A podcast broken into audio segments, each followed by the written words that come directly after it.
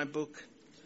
Um, I'd like to express my deep gratitude at being invited to address this really wonderful occasion, which commemorates one of the pillars of our liberation struggle the Irish anti apartheid movement and its role in international solidarity, which was one of the four pillars of the struggle against apartheid. You'll recall, uh, those of you who followed the struggle, that the struggle against apartheid hinged on mass mobilization, which was the people rising up and being active.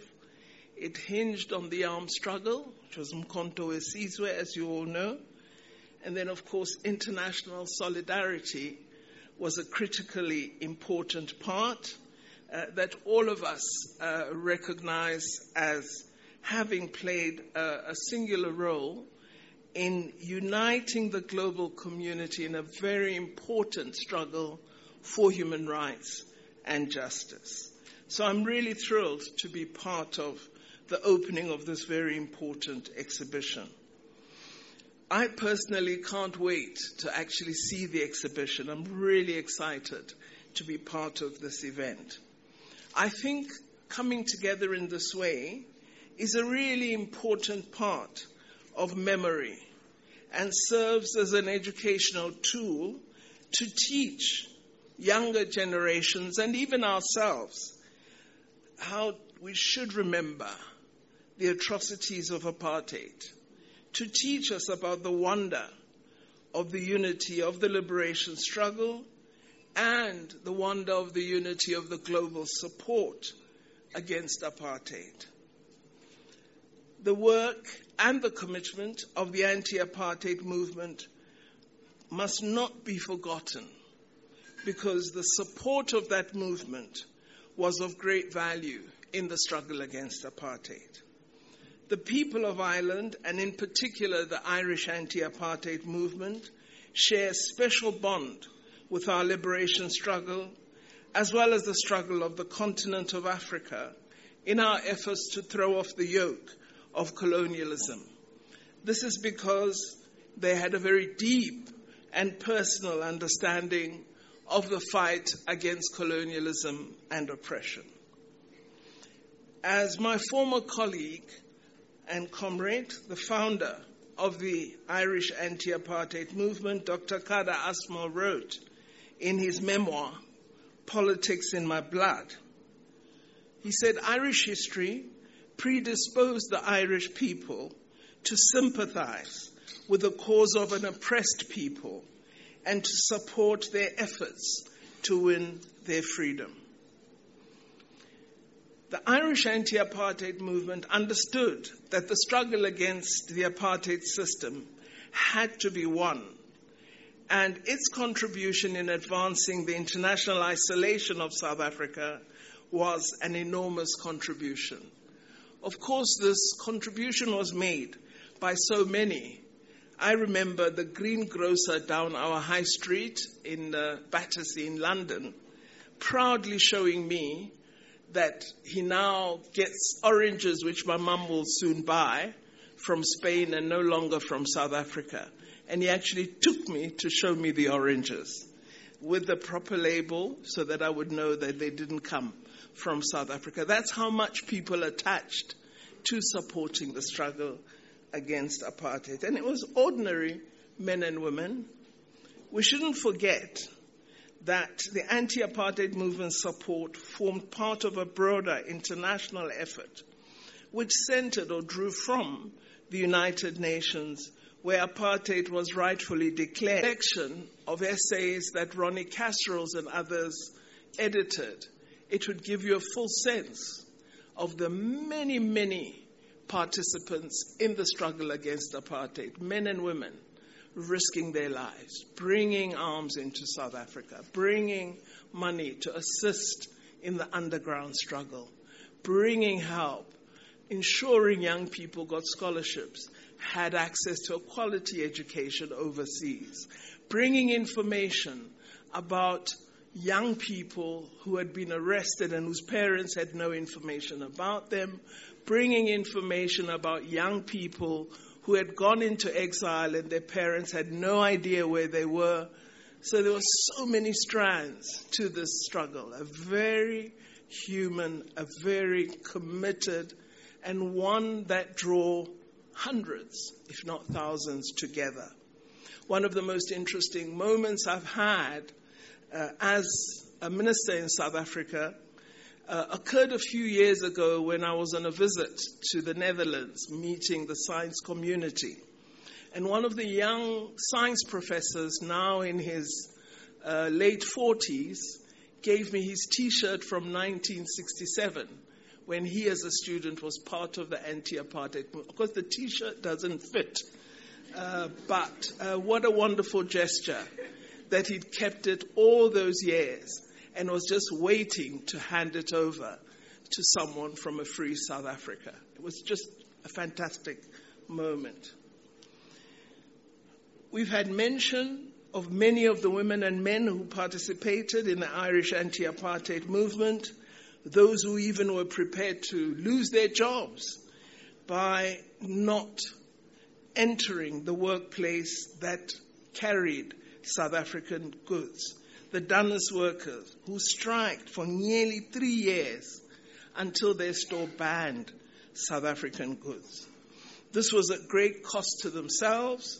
They endured huge pay cuts, and yet they persisted until the Irish government banned the importation of South African goods. The workers at the docks who would tell us that that crate will stay there, they're not going to lift it because it is so associated with apartheid. And of course, Ireland, as much a sport mad country as South Africa, especially with rugby, Ireland was at the forefront of instituting a sport boycott against South Africa, while many other nations still engage South Africa on the sports field. As Dr. Asmal noted, Ireland's history had parallels with our own. And all of this is reflected in many uh, books that have been written by renowned authors, scholars, and academics. We have won the day as South Africans and Irish people of freeing ourselves from the unjust system of oppression which bound us together as peoples of two nations and which is reflected today in the strong bilateral relations that we share. Of course, uh, I'm always hopeful uh, that the current Irish leadership and its citizens will teach us how to grow at 6% and how to integrate digital technologies into our own economy, because this is something we would love to learn from them. I think I think that the exhibition that we're going to see will symbolize the triumph of persistence, of solidarity, of righteousness, as well as the triumph of humanity over the systems of oppression. I told a personal story to friends overseas recently that uh, my dear mother, once very quiet lady, because our mothers who were part of that struggle often didn't profile themselves as, as leaders. She told me a story one time in her very quiet voice and said, You know, when we were young and protesting, there was a song we used to sing, Freedom in Our Lifetime. And she told me this after April 27, 1994. And she said, eventually I began to believe we wouldn't see freedom in our lifetime. And she said, I'm so happy that I lived to see it. And these are the stories that our parents shared with us. Well, let us enjoy what is certainly a unique platform that will afford visitors an opportunity to interact with an exhibition that reflects their experiences and that will allow them to share their experiences. Uh, maybe, CEO Mufamadi, what we should do is have a little recording device and people could tell their story of apartheid and perhaps even the story of their contribution. Uh, and in that way become part of the exhibition in a rather unique fashion. It'll teach, I hope, as well, young people about the sacrifices that other countries and people were prepared to make in support of us having our freedom. I think it also will illustrate that ordinary people can make a difference and can eventually overcome even the most tyrannical rule, such as the apartheid system, which thought it was really so mighty that it would last forever. And ordinary people brought it down. The struggle, successful, against that deplorable and evil system is proof that any system built on inequality and discrimination must and can be defeated. This exhibition is a contribution toward remembering this essential principle. I also hope what it does is build an appreciation among South Africans for this global solidarity, which was so much part of the struggle against apartheid, because I think sometimes we forget it. Or at times we emphasize this to the degree that we forget the four pillars and that mass mobilization was also an important part, and so South African themselves played a vital role. But it is the unity of these elements that gave us the freedom that we enjoy today. I also think that what will happen is that, certainly in terms of South African media, I hope we will see reports on the often forgotten history of the Irish anti apartheid movement of which Kader Asmal spoke a great deal whenever he could, because it had touched him and he'd seen the commitment and the solidarity with the people of South Africa. I'm thus really happy to welcome this exhibition. I've no doubt in my mind that in exhibiting the story of the contribution of the movement, that those who visit this exhibition will be reminded of the vital contribution Ireland made to a democratic South Africa. And that we will also learn both about Ireland as well as develop a curiosity to understand the contribution of other anti apartheid movements, because there were so many.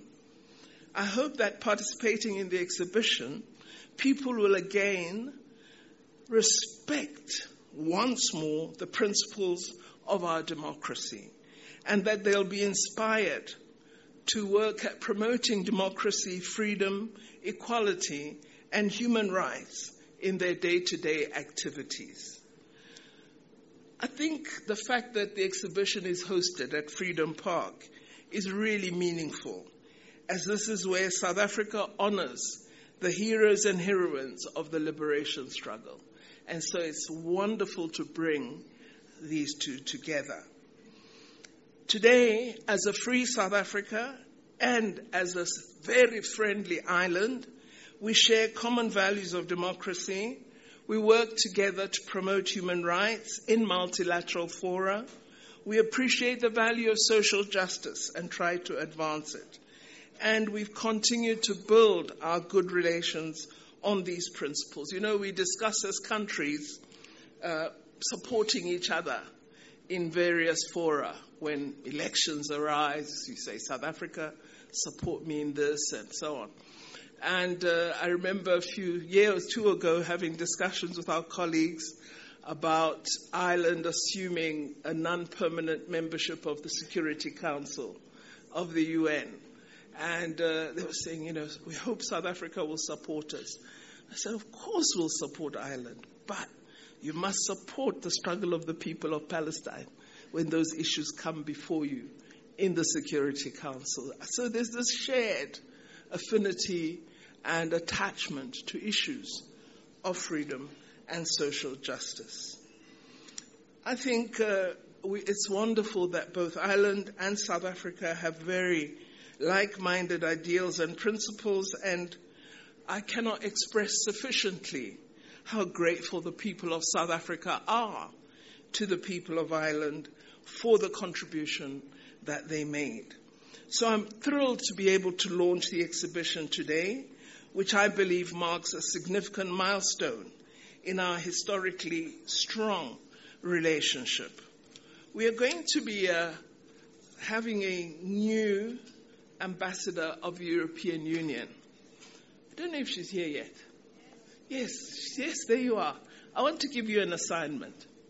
Could we have, uh, yes, rather cheekily, because I don't think ministers of international relations should tell ambassadors of elsewhere what they should do, but I think we should have an exhibition of all the European countries' anti apartheid movement contributions.